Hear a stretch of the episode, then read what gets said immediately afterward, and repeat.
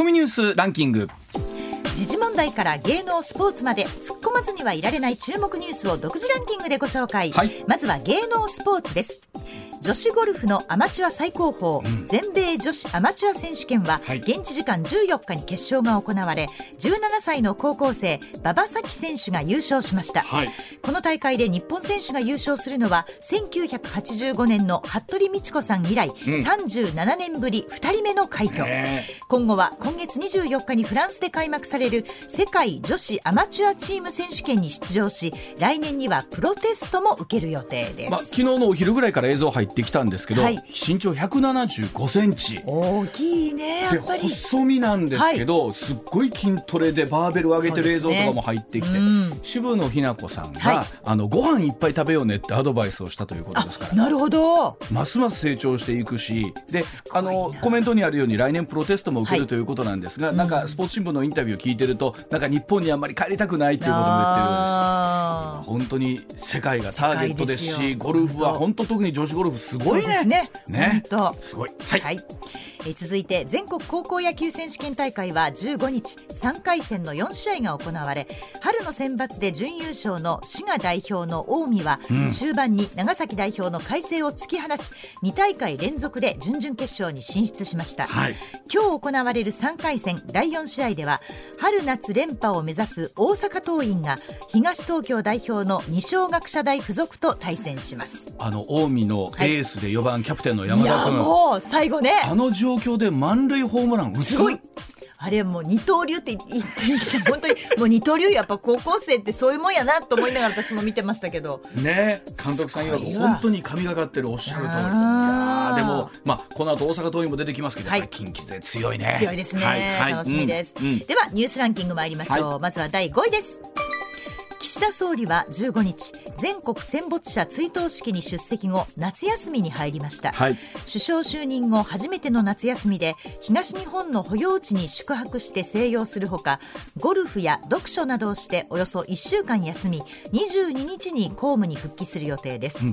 岸田総理は夏休みを前に東京の大型書店でおよそ10冊の本を買ったということです。あの首相には本当どこまでプライバシーがあるんだということなんですけど、えー例えばそのお買いになった本が歴史に残る外交三賢人、はい。えーフランクリン・ルーズベルト、はい。サピエンス全史、はい。そしてこれね話題になりました、えー同志少女敵を撃て、などということが書いてあるんですけどあのここまでいろんなものを出さなきゃいけないのと同時に逆にこれ以外に何を買ったんだというのがうちのスタッフの中で非常に盛り上がりまして実は写真週刊誌とか買ってはるんちゃうかって間にフラッシュとか入ってるんちゃうんとか言いながらだったんですけど。そういうの読み張っても、はい。あまりこれご自身に対していいこと書いてないものも多いじゃない。でもエゴサーチが好きっていうこともありますからね。うん。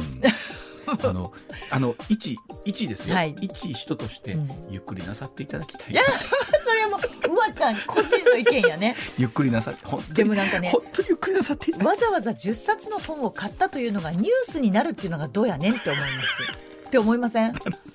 そう、まあまあそんなさ本を買いましたっていうのが、うん。わざわざ今読んどいてなんですけど 読んどいてそれがちょっとね読んどいてなんいややけどだからそんなことも含めてゆっくりなさって。はい。そっとしといてくださいっていはい。はい。続いて第4位です。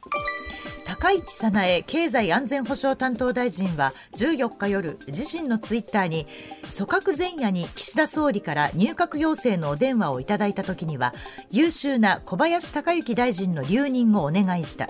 翌日は入閣入閣の変更がなかったことに戸惑い今も辛い気持ちでいっぱいですという趣旨の投稿をし自身の入閣に戸惑いがあった心境をつぶやきました、まあ、あの大臣としてこういった、まあ、つぶやきというかツイッターするのは異例だと思うんですけれども、はい。昨日お高橋さんにも解説いただいたんですが、はい。やはり言っても党の政調会長をやっていて、今回は特命担当大臣となってくると、はい。い、わゆる省庁についている大臣よりも、まあ、えー言葉で言うと格下になってしまう、うん。うん人事権も特にないという中ではですね。はい。この辛いというのは本当には優秀な小林さんがやった方が良かったのにという辛さだというふうにおっしゃってるんですけど、うん。いやこれはもうご自身の中で。まあそうですね。わからわからないって言ったらあれですね。ね。まあ、ただ言っても国の,、ね、そはい。の経済安全保障という大きな役職を担うわけですから、うん。そこに対してこういったことを言うのはどうなんだという言葉があるのもこれ正直なところだと思いますし。そうですね。はい。うん、続いて第3位です。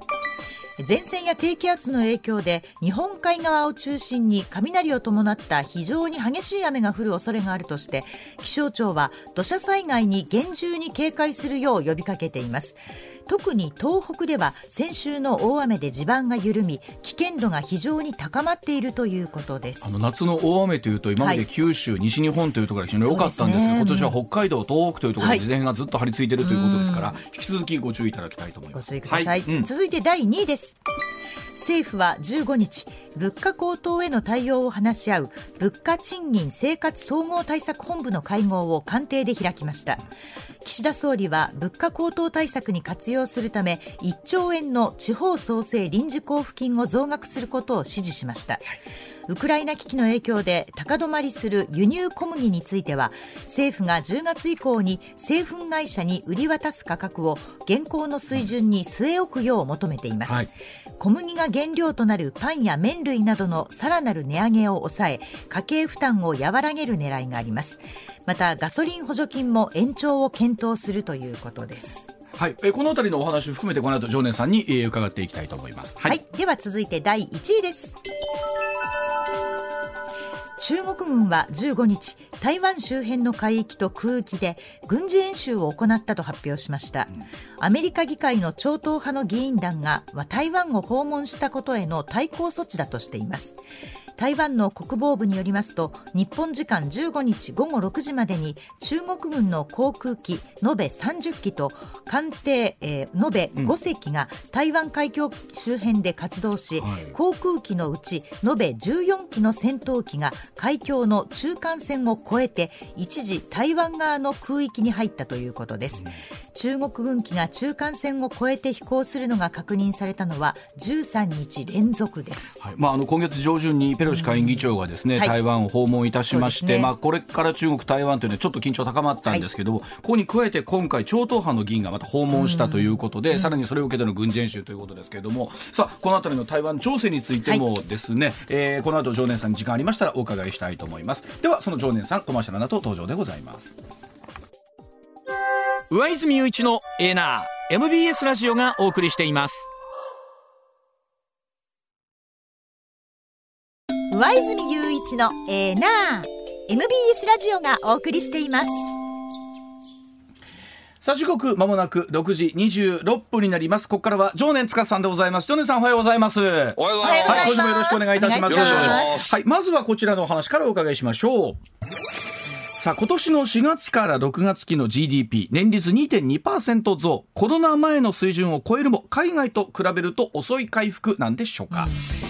さあ今年4月から6月までいわゆる46の GDP 国内総生産は年率換算で2.2%の増加となりました、はい、3四半期連続のプラスでコロナ前の2019年の水準まで回復してきています、うん、しかしアメリカやヨーロッパと比べると半年から1年ほど回復遅れているというふうにも言われてますね、はい、また中国経済の悪化や、ね、アメリカの利上げなど日本を取り囲む環境先行き不安となっていますがさあ常念さんまずこの数字、どうご覧になりますでしょうか？いやよかったんじゃないですか、うん、あの下がるよりはいいし、うん、ねあの回復は確認できたんでよかったと思うんですけど、はい、まあ他と比べると回復遅いというね、うん、まあお叱りの声はこれ当然でして、あの簡単に言うと経済の再開が遅れてますよね。うんうん、私たちはいつまで屋外でマスクをするんでしょうか？とか。確かにね、まあ、私たちはいつまでその海外から戻るときにね、うん、えー、PCR 検査をしなければいけないでしょうか、はいはい、しかもあれ陰性証明になってないってもうずっと言ってるのに、うん、まだやってますよね。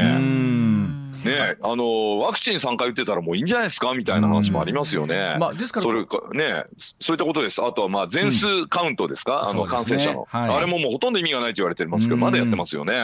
いつまでやんのってことじゃないですかね。まあ、一方でこの第7波と言われてる中で結局はやっぱ行動制限みたいなものは起こってってないわけあのねね、えー、起こしてないわけですよね。はい、えー、まあ、ですからその分はこう、こえー、そこを止めることはなく、えー、世の中の流れに任せつつみたいなところは常念さんありますね7波に関しては、ね、そうですね。だからまあその行動制限なかったのは良かったんですよ。だからこれぐらい戻ったと思うんですけど、はい、でもなんか我々がいろいろ自粛してることとかあとは国の決まりでまあさっきのその全数調査がまあ一番いい例ですけども、ね、極めて非効率的なことまだやってますよね。その貿易効果にどの程度そのねあのまあまあ寄与してるのかもよくわからないようなこともやっててさすがに飲食店止めても何も効果ねえって分かったんでやめましたけど、ねはい、でやっぱり日本でどっかでブレーキかかるのはこの状況なんで、えー、やっぱり出んのやめとこうかっていう気持ちの人もこれいらっしゃって。はい、自粛ムードっていうのがやっぱりなんとなくね、ありますね。ありますよね。まあでもそれでも去年に比べれば自粛ムードは例えば去年10とすると、はい、まあ今年は3ぐらいまで下がったんじゃないですか、それでも。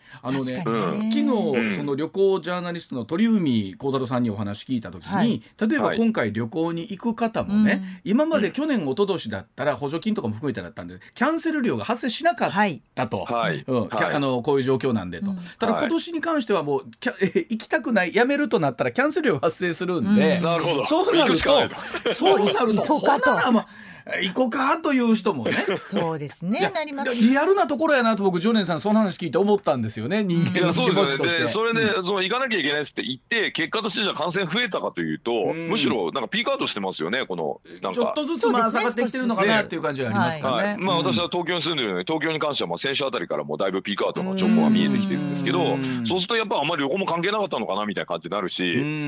うん。うん、でそうやって検証できたことはもうあの過去に検証しましたっていうことで、うん、もう翌年からっていうかもう次のシーズンからデフォルトにしていくみたいな感じで、うん、ちょっとずつちょっとずつやっぱ経済開いていかないとね、うん、10月にはオミクロン対応ワクチンも出るって言ってるんですから、もうこれちょっと病気としての扱い変えないといけないんじゃないですかそろそろ。なんやかんや言うて3年ですからねもうね。そうですよ。ね。長いっちゃえ一方でね、その例えばあ今回先ほどニュースでもあったんですけれども、はい、まあ、このウクライナ情勢始めた時に小麦の値段ということっていうのが結構デリケートになってきてて、はい、まあ、この辺りに対してですね例えば1兆円の地方創生臨時交付金も出てくるということなんですけどこの辺りの扱いというのはジョネさんどうご覧になってますか？このあのねこれちょっと、皆さん怒るかもしれないんですけど、はい、あえてマリー・アントワネットになっていいですかね？あどうぞえー、小麦が食べられないなら、米を食べればいいじゃないのって、なるほどね。なるほどね。思いません、米余ってんでしょ？だって日本、でも小麦もね、うん、なんだけど小麦もないと寂しいよ。いやそうなんですけどでもねこれ小麦会社っていうのは基本的に小麦がそうやって値上がりしたこともリスクも全部織り込みで経営してるわけですよ。ね値段が上がったから政府に助けてくださいってこれおかしな話なんですよ。で米業者はもう全然儲かんねえのに頑張ってずっと米守ってきてお今チャンスだって思ったのにえー、なんで小麦を減すんのと。めっちゃ今俺ビジネスチャンスなのにって絶対思ってますよ米業者としては。これ例えばあんまこういうことやっちゃいけないんですよ。経済のね、まあ、根幹みたいなところもあると思うんですけど、はい、例えばこういう形で補助金が出る何かを下支えするみたいなことっていうのって、はい、例えば、はい、ガソリンとかに関して言うとトリガー条項とか含めてあるじゃないですか、はい、これやっぱ違いがあるんですか？これねだからあんまりやりすぎるとね、うん、あの究極は価格統制なんですよ。うんうんうん確かにそうですね。価格統制。だからもう小麦の値段はもう1キロ10円とか決めたら、もうそれ以外で売っちゃダメと。はいなるんですけどこれはねうまくいかないんです。はい、戦時中もいや、まあ、ちょうどね昨日終戦の日ですから戦時中の話すると配給制ってありましたよね。はい、でも配給制で、まあ、価格統制しても結局、うん、その表の市場に出てくるものって減っちゃうんですよね数が。売っても儲かんねえから。で全部闇に回って闇価格できちゃって大体価格統制でぶっ壊れちゃうんですよ。ということは、だからやりすぎるとこれは失敗します。物の値段っていうのは結局需要と供給のバランスに任せんことにはっていうところあるんですか？ベースとそうなんそれでねやっぱその需要と供給のマーケットメカニズムを働かすことが最も経済にとってはね健全な成長を促すわけですけどせっかく米業者がチャンスだと思ってずっとこのねもう米の苦境の中耐えてたのにこのビジネスチャンスを岸田さんが潰そうとしてるわけですよ。逆の言い方すれば。あんまやりすぎちゃいけないと思いますよこれも。まあ一方でこの1兆円の補助金というかこの地方あのね助成金というのは、えそれは一つは経済対策というか物価対策みたいなところがあるわけですよね。地方創生交付金ですか？それ多分ね配ってもねおそらくですよ。あのもうこれもまたあの名言なんですけど自分で言うのなんですけど、墓標ができるだけだと思うんですよ。墓標ですか？墓標。そういう墓標っていうのはその地域再建の切り札として立つ箱物なんですけど、大体それ立てるとあのそれがあだになってですね地方財政が悪化していくみたいなねそういうものです。あだから使い方を考えたらいいのにと思うんですけど。いやだからそのねうまくそれを使えるような人は管理をやってないんですよね多分ね。ええじゃあじゃあなんかこう外部から それこそね常連さんみたいな人にお願いしますそういうこと外部からやりに来る人って外部で成功してない人が来るんですよ 大体。ってことはどっちにしろうまくいかない。そこはねそれこそそれは織り込み済みにならないんですか？いやこれはねだからね、地方創生交付金で、まあ、要は豪族に金配るってパターンなんですけど、私は今必要なのはですねこの地方の閉塞感を打破するための規制緩和だと思います。はい。うん、なんで地方から東京とか大阪バンバン出てきちゃうかというと、都会の方がチャンスあるからですよ。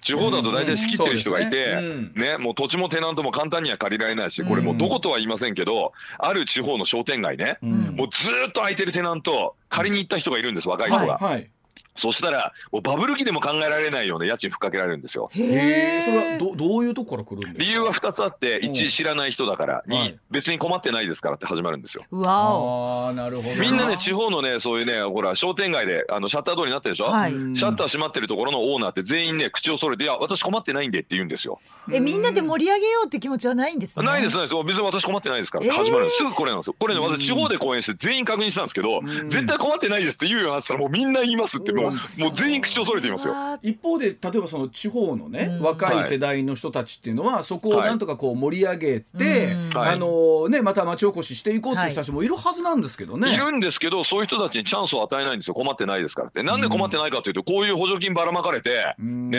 シャッターのまま置いといたって別に困りも何もしないわけですよ。私はねシャッター1メートルごとに年間1億円ぐらいのシャッター課税したらいいと思ってるんですよ。マジで。ということはそしたらもう必死で貸すでしょ。我々があの見ているねシャッター通りの映像とかっては地方って経済傷んでるなっていう見方をしてますけど、常年ツの見方はそうじゃないっていうことですか、私から見るとね、もうね7割方自業自得ですね。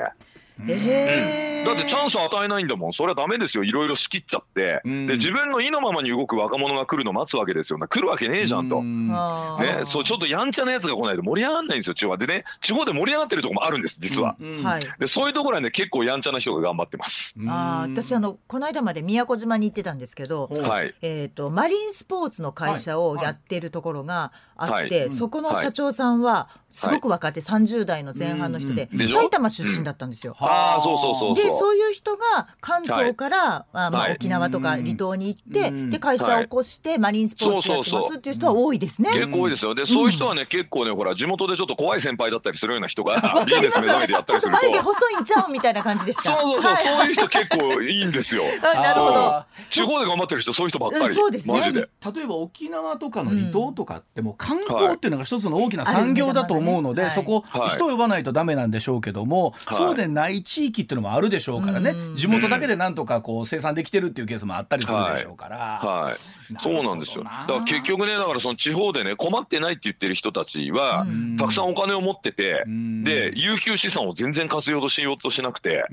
で商店街にいい物件持ってるのにシャッター降りたまま放置するんですよ。いやもったいないわ。だからねこうジョンさん本当我々もこういう仕事させていただいてて感じるのはね、はい、全てが全部が全部そうじゃないとはもちろん思うんです、うん、あのそうでないところもあるんですけど、はい、ただ結局そういうところもあるのでそうなってくると地方にそういった形で助成金を送るのは、交付金を送るのはどうなんだと思うし一方で、うん、いやそれがあったらもう一頑張りできるのにっていうところもあるわけでしょ、いやみんなそう言ってもう一頑張りもう一頑張りってずっともう70年ぐらいこれやってるわけですよ。はあでもう巨大な箱物作って大体まあねあのお亡くなりになるパターンが多いですから。これねもう成功した事例探すのが難しいんですよこの交付金で、確かに、うん。え失敗した事例ばっかです。なんかなんか打開策はないんですか？打開策はねもう最初から餌やらないことじゃないですかね。もう配らないうん。あのね成功した事例なんかで言うとね岩手県の塩町ってところにあるあのまああるえまああるんですよその有名なね。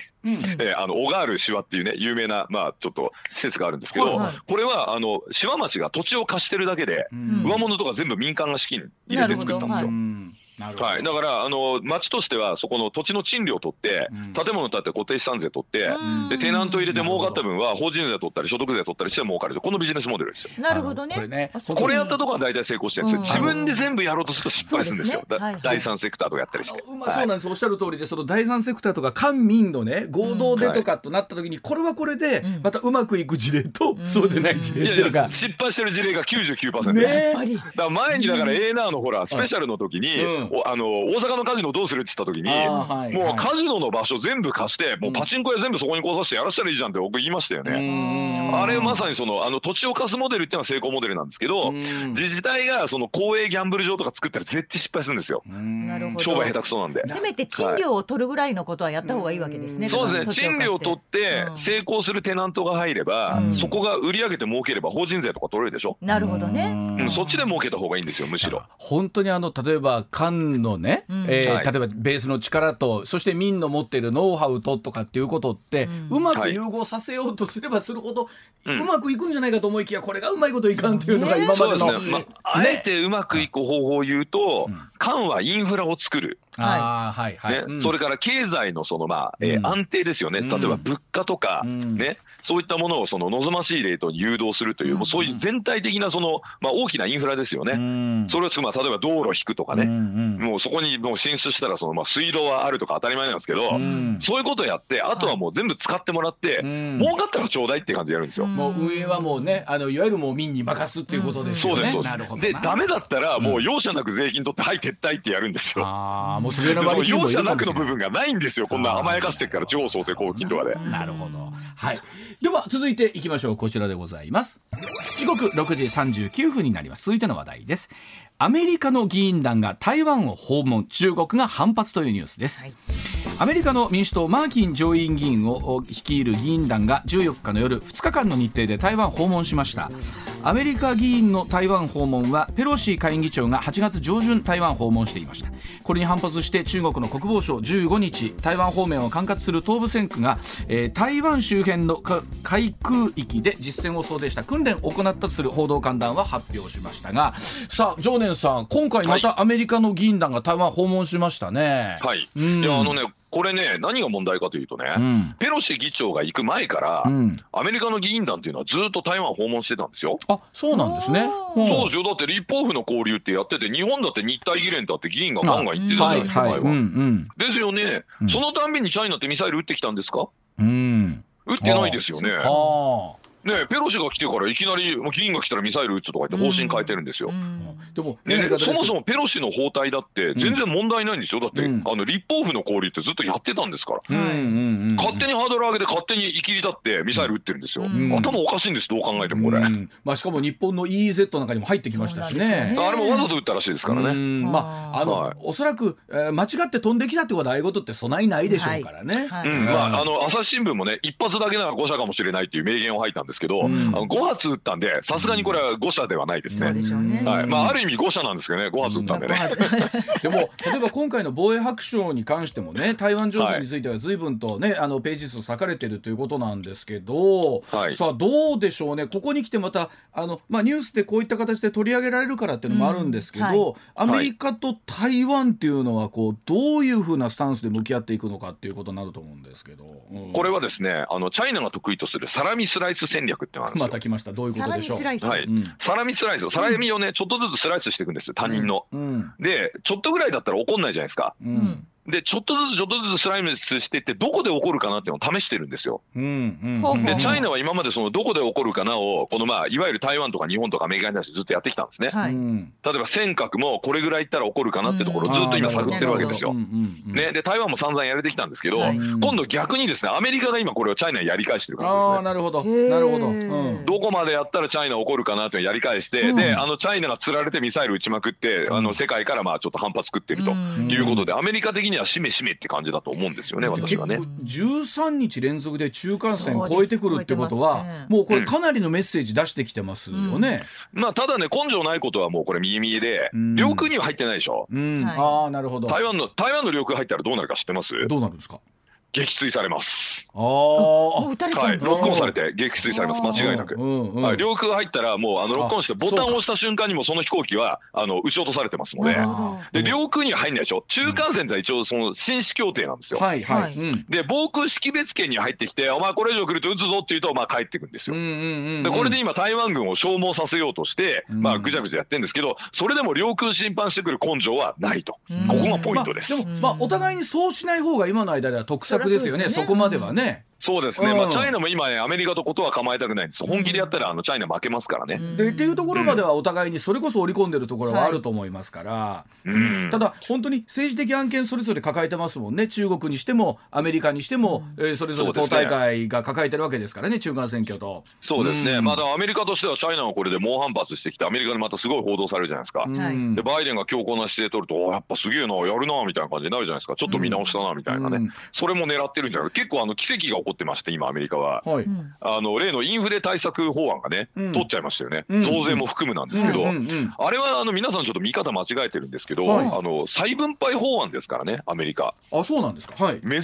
しく再分配法案なんですよ、珍しい、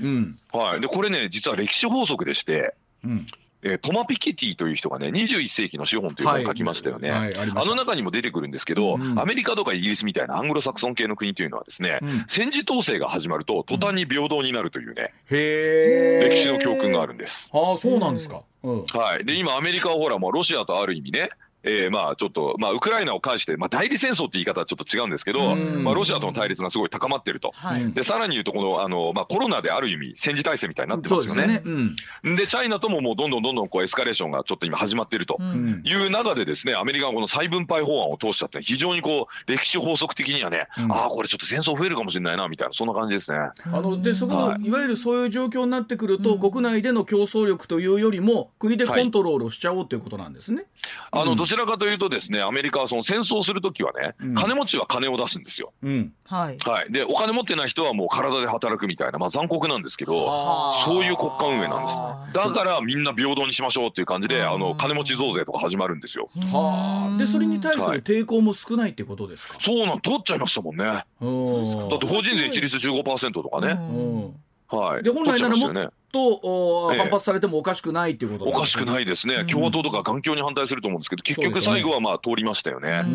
ということは、それだけ国全体の中で、今は有事だっていうイメージがあるってことなんで、認識あるんじゃないかなと、この歴史法則法則が発動してるってことは、アメリカ国民の中で、これちょっとひょっとしたら、あの緊急事態起こるかもしれないっていうのがあるからこそ、まあ、世論はこれを支持してるわけですよね。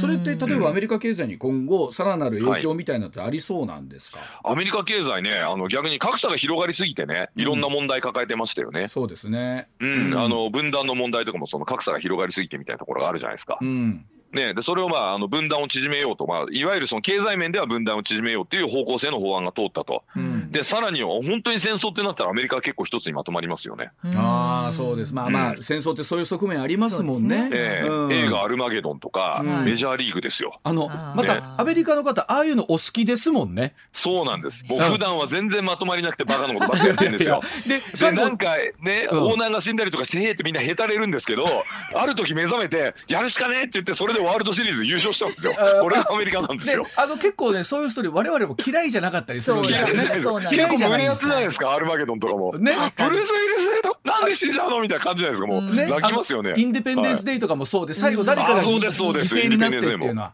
はい。でも、はい、トランスフォーマーとかも全部そうですよね。最後はみんなでアライアンス組んで戦いますよね。そうですね、確かに。はい。まあ、それが一つのアメリカの国民性っていうのあるんでしょうね、国の中のね。そうですね。だからまあ、あの、そういう意味で今回のそのまあ、台湾訪問ね、えこれに関連するですね、まあ、いろんなチャイナの反応っていうのは、むしろ私はアメリカの団結を促す方向に行ってるので。今回確かに思ったのは超党派で言ってるんですよね。そうなんです。共和党も言ってるんですよ。そうでしょう。ええ。ここが、まあ、そこにミサイル撃ってきたってなるとお前この野郎ってなりますよねアメリカもね。ということはなんかそうかそういうことによってまたアメリカのいわゆる敵国を作ることによって、はい、団結感をまた生んできてるってことなんですね。そうですね。まあ敵国作ろうとしてやってるんじゃないんですけどこれだって別に反応しなきゃいいんですよチャイナ。うん。あのチャイナも国内向けにいや今まで来てたから別にペロシ来ても関係ないからって言えばいいのに、ね、あの共産党大会のデリケートな時期に習近平がこの件で上げ足取られそうだからだから強めのこと言ったんですよ。結局でもそれもそうなってくるとお互いに政治的な駆け引きの要素すごいありますよね。まあそうですね。ただポイントはチャイナがやっぱりあの権威主義国家で、うん、まあそういう共産党の中のそのはなんていうんですか、はい、戦いっていう主導権争いみたいな主導権争いっていうのがやっぱあるので、うん、そこら辺で向こうは無茶してくるっていうのはね、ここはちょっと違うんですよね。民主主義の国じゃないんでね。なるほど。はい。じゃあもう一ついきましょう。続いてこちらです。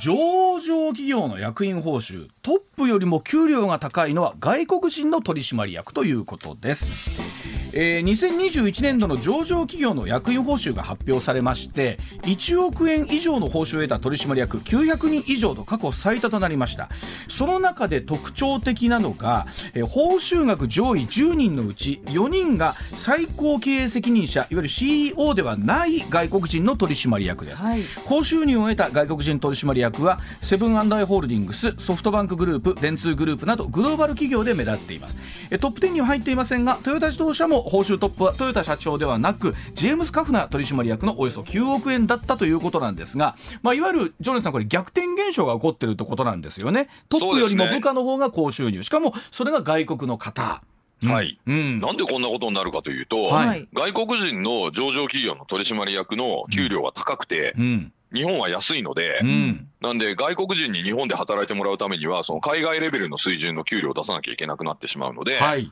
まあ、結果的にはこういうことになるということですよね。でそれそれなりの働きはしてくれてるんですか、どうなんですかね。株主の皆さん厳しく見た方がいいですよこれね。ね9億円とか言われても9億の仕事ってどんな仕事やろうってちょっと思いますもんね。そうそうそうですよね。いや本当にこの人9億払ってね、はい、例えばまあじゃあ100億ぐらいの売り上げ生んでんのかってことは株主総会で徹底的に追求した方がいいですよこれは。思います。で、まあ舐めてんのかぐらいの感じでも、株主怒るみたいな感じでいいと思いますけどね。ね。あの、はい、一方で日本人のじゃあ取締役の方はそこまで取らないっていうのはやっぱりその思いがあるということなんですかね。それは日本の相場が安いからじゃないですか単純に。そうですね。日本でこれだけもらったら問題になりますよねまたね。そうですね。一方でなんか出てほしいなっていうなんか、えー、どっかでこう夢もありません？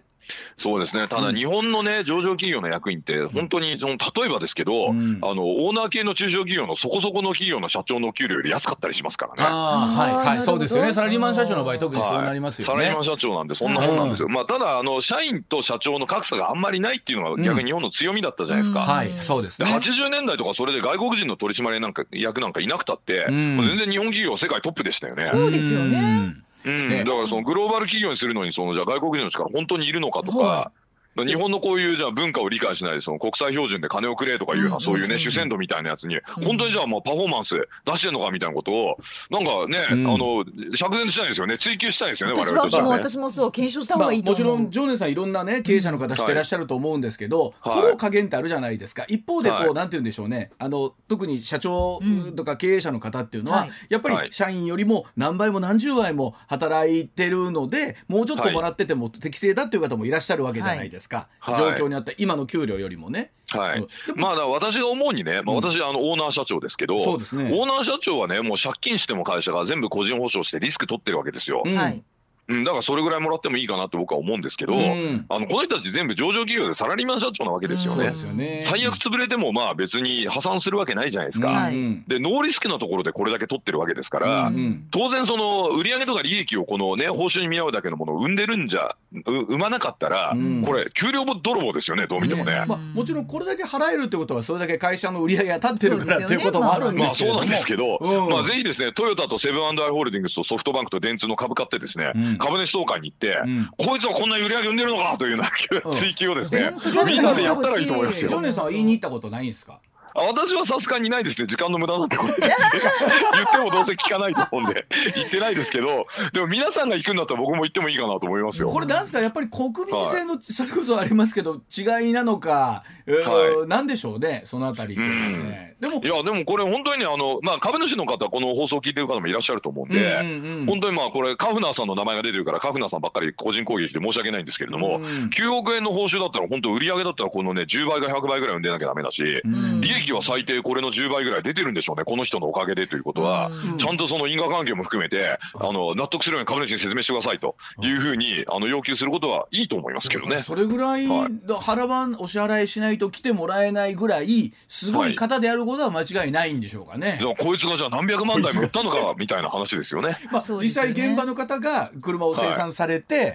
えー、それをまたセールスなさってるからこの売り上げになってるわけですもんね。そうですそうです。どんな素晴らしいアイデアを角野さんは言ったんですか？いや本ワグナーさん集中攻撃だ。かわいそうだけど。そうですよね、呼ぶだけでなんか安心しちゃうところもあるじゃないですか。そうなんですよ。この人にこれだけ払って来てもらったから大丈夫みたいな、はい、なんか企業の安心感みたいな、そそれもなんかちょっと残念だわと思うんです、そうですよね、だからまああのそれなりに何かやってるんでしょうけど、その辺のこう説明責任というか透明性というかですね企業にもやっぱ要求されますよね。でも確かに、あのなんていうんですかね給料の算出っていうのも一緒にまあ計算式ありますけれども、役員報酬のなんだろう計算式っていうのもどういうふうな仕組みでできてるのかってあんまりそういえば僕らもよく分かってないとこありますもんね。そうなんですよね。うん、だってもともとトヨタって売り上げある会社じゃないですか。そで、うん、そこにこの人が入ってどれぐらい伸びたかってところがこの人の給料になるわけでしょ。ね、本当そうですね。もともとやってたところに後から入るんだったらじゃあ前の取締役と給料変わんなくていいじゃんみたいなことって思いません？一方でこれが安ければなり手もない可能性もあるわけですよね。えー、まあ、なり手なくても別に売り上げ変わんないんだったら結局いらなかったじゃんってことになるじゃないですか。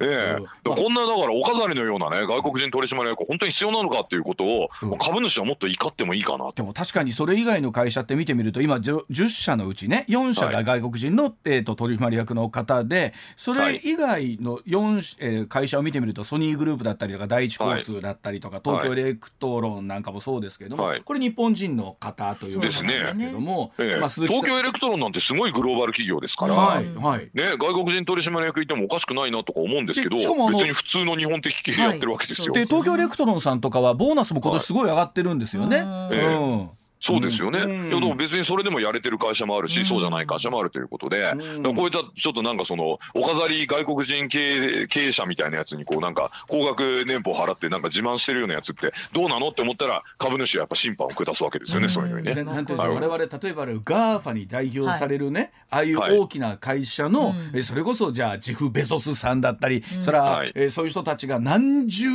億円という、ね、うん、えー、そんなにいらねえだろうっていうぐらいもらってますよね。何兆円で単位だって資産持ってるじゃないですか。はい。まあでもその分もまたあれでしょ？あの別に肩持つわけじゃないんですけど、えー、例えば財団を作って還元されたりってこともなさってるまああれも節税のためにやってるだけですからね。相続税回避ですから単純に。言いますね。醜い金持ちですよあんな連中は本当に。そんな金いらねえだろうって思いません？僕は一応経営者でまだ金持ってるかもしれないですけど、僕本当別にあの弁論部の後輩にね、本当にもう弁論大会に何十万ってあの余裕で寄付できればもうそれで十分だなぐらいしか思ってないですよ。あじゃあ、あの、うん、エーナーにもぜひ寄付していただいてもいいんですけどね。喜んで、あの朝のお弁当の差し入れとかを全然東京から私弁論部在学中から含めてもう30年関わってるんですよ。エーナーまだ1年ちょっとしか関わってないじゃないですか。まもなく1年ですから。ですよね。せめて10年ぐらい関わらない でしょ。愛着っていうのが生まれてこない。でもそこまでする義理あるのかなみたいな感じ。ある。それはあると思う。あります。あるんですか？ありますあります。と思うと本当にお金の価値をどう考えるかっていうのはあります。あっても。あったらだしででもね自分をやっぱり高く売るっていう術を知ってますよね。まあなんかねちょっとゲームみたいになってるとこあるんですよね。うん、でその俺の評価はどうなんだっていうことで、まあ本当にあのドラゴンボールのスカウターのノリですよ。お前は9億俺は10億みたいな、まあそのノリでやってんでしょ？だけど本当にだからあのそこまで金いるかっていうと、まあ僕自分の本書きましたけどね、金持ちになるためのあのこういう理論っていう本に書きましたけど、やっぱり自分の欲望の本質っていうのを見極めて。は樽を知るってことはすごく大事でね。うん、他人と比べて何とかってやってるとねこれいわゆるチーザイってやつでね、うん、もうブランド品買ったらもうどんどん高いブランドが欲しくなるとか、はい、ね、ビジネスクラス乗ったら今度ファーストクラス乗りたくなってその後はもうジェットが欲しくなって、ね、今度ジェットどんどんでかくしてってみたいな感じになって、お前最後何乗るんだみたいな感じになるわけですよ。多分僕も一社員としてね、はい、なんか仮にですよ、はい、自分の所属してる会社の取締役とかが10億とかっていう金額が出てればいや、せめてうちの給料あと5万上げてっていうふうにはなりますよね。そんなに優しい？そんなに優しく言う？ふざけるなにならない？そうだね。僕は最後まで会社に忠誠を尽くしたタイプ。でではでは一旦コマーシャルです。上泉雄一のエナー MBS ラジオがお送りしています。さあ時刻6時57分になりました。続いてはちょっとこの話題いきたいと思います。えサブスク疲れが進んでるんでしょうか？利用者がピークの3割減というお話でございます。え日経新聞のによりますとですね今サブスク疲れとかサブスク貧乏といった言葉が広がっているそうでございます、えー、コロナ禍で定額使い放題のサブスクリプションの契約を増やしたもののサービスを使い切れなかったり出費がかさんだりする方が多いということなんですがさあ今今度は利用者がシビアに契約を選別する時期にあるということなんですが常念さん、はい、ここ数年サブスクっていうのは本当よく聞くようになりましたけれども実は2020年の秋今から2年前にピークを迎えていたという記事を聞いて僕びっくりしたんですけど、ああでもそうかもしれませんね、うん、うん、私もずっとサブスクのビジネスをね、まあ、やってきましたから。ね。だってもうあのあれですよ。塾のお仕事からね始まって、はい、まあ銀行辞めて塾行ってからずっとサブスクでしょ。はい。ね、その後あの塾の後ケーブルテレビのお仕事やって、はい、今はオンラインサロンとかね、はいはい、えー、それからまあスポーツジムとか最近は、うん、そうサブスクですよね。サブスクですよね。月会費でしょ、うん、それからあとゴルフのあのシミュレーションゴルフもそうだし、あそうあとこの間ね西麻布にあの貸し切りサブスクサウナオープンしたんですけど、おお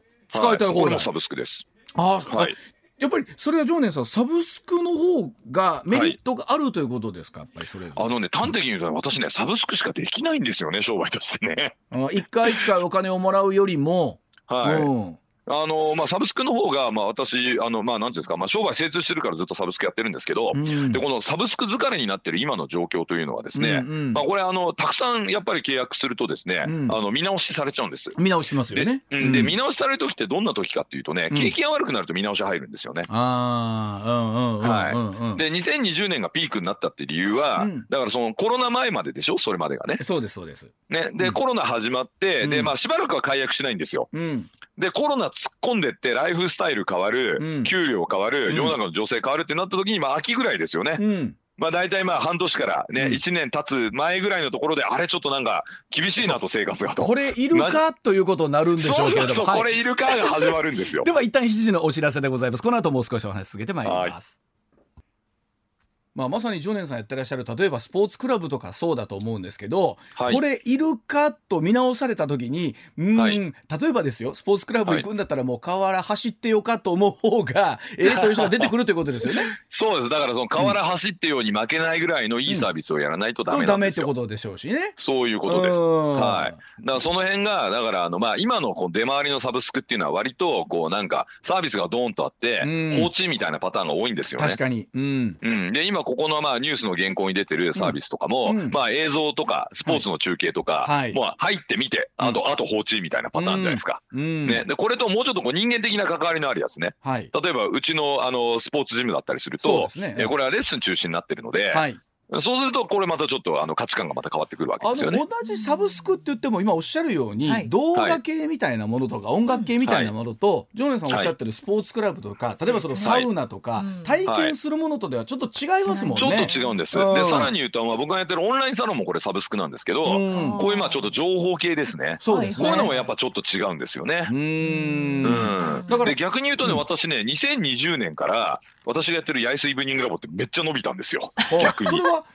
やっぱりコロナ禍っていうことはあるんじゃないですか？あのー、株価が大暴落して、うん、みんな不安になるじゃないですか。はいはい。将来日本経済どうなるんだろうって思った時に、あ、ジョネさんに聞いてみようってなったわけですよ。あの、すみません、八重洲イブニングラボの上昇に我々がちょっとは貢献してるはないんですか、絶対してますえっ、ー、と、あれ、上昇した後にこの A9 に出る。なかなかですね、常連さん。はい、むしろ因果関係逆でしたね。逆あ、そうか、いや、むしろ、いや、ということつまり世の中の動向に合わせて、まあ、例えばじゃあそういう金融系とかの情報のものが伸びるってこともあるし、あります世の中どうでしょうね。また逆の目になった時にそういうところが落ちてくる可能性もあるってことですもんね。そうですね。だからまあさっきの映像系とかなんかだと、もうそのなんていうんですか時間が遅くなってもよかったりとか、ね要はその生中継で見れなくて後で見れたりとか、ハイライトでもよければただで見れたりするじゃないですか。だって、向川さんなんてネットフリックスとかは時間間に縛られずずっと見てるわけでしょ？いろんないろんなタイミング。睡眠時間を削って見てますから。それまんまと戦略に乗ってるじゃないですか向こうの。そうそうなんですよ。しかも払ってる方はそれでいいと思える金額ってことでしょ？もう十分元取ってるちょっと値上げしましたけどねネットフリックスもね。あれランクで選ばれますからね。そうやね。はいはい。そうですね。あのジョーナさんお分かりいただけますか？あの大阪人っていわゆるこの元取った感ってものすごく大事というかね。大事大事はい。うちの親父も関西人なんでよく元取った元取った言ってましたね。だから逆に経営者の方とするといかに元を取らせた感を出すかってことでもあるわけですよね。ね、なかなか元取るの難しいんですけどね。やっぱりおかわりできるお店だったら絶対おかわりしろみたいな感じのプレッシャーうちの親父昔感じてましたけど。でもなかなかそのおかわりだけでは元は取れないようになってるんですけどね。ね。それと、えー、今なんだろうな。いろんなものがそのサブスクになってってるわけじゃないですか、うん、ある意味では定額使い放題が一つのベースで、はい、なんか一回一回課金するっていう仕組みのものはどうですかね？なんか少なくなってきてるような気もするんですけど、ね、そうですね。なんか車もねサブスクが出ましたよね。あまりうまくいってないですよね。うん、でもまあどうなんでしょうね。あの生き残っていくものとそうでないもの分かれるんじゃないですかね。うん、やっぱりそのサブスクってあのやっぱり利用頻度すごい大事だし、はい、あとはねあのまあこれ意外と知られてないんですけどサブスクは、ね、滞蔵益っていうのは結構大きいんですよね。滞蔵益っていうの？は要はその入ったんだけどあんまり利用しない人って割といるんですよっていうのは嫌いで、ね、そういう人たちはものすごい利益になるわけですよね。おっしゃる通りです。あのそれこそスポーツクラブとかに、はい、あのわっと入って、まあ知らないけど月額で数千円レベルがチャリンチャリンと落ちて、うん、行ってて、あ今月も行かなかったな。とはいえ解約すりゃいいのにいやまあ来月行くかもしれない来月行くかもしれないってなるんですよ。そうでしょうね、はい、この来月行くかもしれないってなった時に、まあ、これぐらいだったらいいかと思える金額か、うん、いや来月この払うのやっぱ大変だから一回やめようかなみたいになるかって、まあ、ここも結構ポイントなんですよね。ここは微妙な価格設定、はい、この微妙な価格設定がポイントなんですよ。なるほどな、まあ、そのあたりをうまくコントロールしていきながら、はい、そうなんです。えっ、ー、と常年さんの会社は成り立ってるということなんですね。そういうことです。私はその商売しかしてないので。でもやっぱり流行もありますよね。サブスクという流行期であるっていう、それが終わりつつあるのかな。まあ、ね、まあ私だからそれこそ90年代からずっとサブスクの仕事をやって、であの2009年にはあの勝間和代の有料メルマガから入って、はい、2011年には日本で最初のオンラインサロン僕ら作ったんですよね勝間さんなんかと一緒に。ね。早かったんですよね。すごい早かったんです。なのでこのサブスクブームにガーンと乗ってもういろんなビジネスめっちゃ伸びたんですよここまで。でここへ来てそのまあ滞蔵駅みたいなのをピークに達してさすがにこれ無駄じゃねえっつってまあ淘汰が始まったと、はい、い。うふうに考えてで逆に淘汰始まることはいいことでね、えー、しょぼい業者からお客さんこっち流れてくるかもしれないじゃないですか。そうかなるほどそういうこともあるってことですね。そうそうそう。そういうふうにまあ前向きに考えることが大事かなと商売はね。はい。はい。え今週も世界経済からサブスクに至るまで、えお話をいただきましてありがとうございます。またジョーさん来週もよろしくお願いします。はい、よろしくお願いします。どうもありがとうございました。失礼します。でも本当なんかあのサブスクっていう言い方をするから今の時代っぽいんですけど、はい、考えたら塾とか何してもそうなんですよ。本来サブスクなんですけどね。でもなんか一種流行的なところはなんかあるような気がします、ね。うん、でも本当音楽とか本とかが定額で読み放題っていうのはね、向川さんとか僕らとか中学高校の時にはなかったサービスですから。一冊一冊。一曲一曲にもうお金を払ってね。一方でだからその業界の方は業界の方なりの生き残りが難しかったりもするんでしょうけれどもね。はい、ね。はい、では時刻7時6分でございます。この時間のニュースまとめてお伝えいたしましょう MBS ニュースですメガネの愛玩がお送りします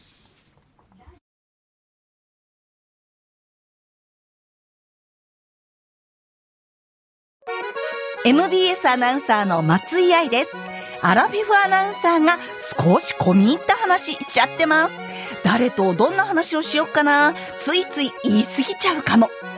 アラフィフアナウンサー松井愛の少し愛して込み入った話は毎週土曜日正午に更新。聞いてね。あフォローも絶対絶対してね。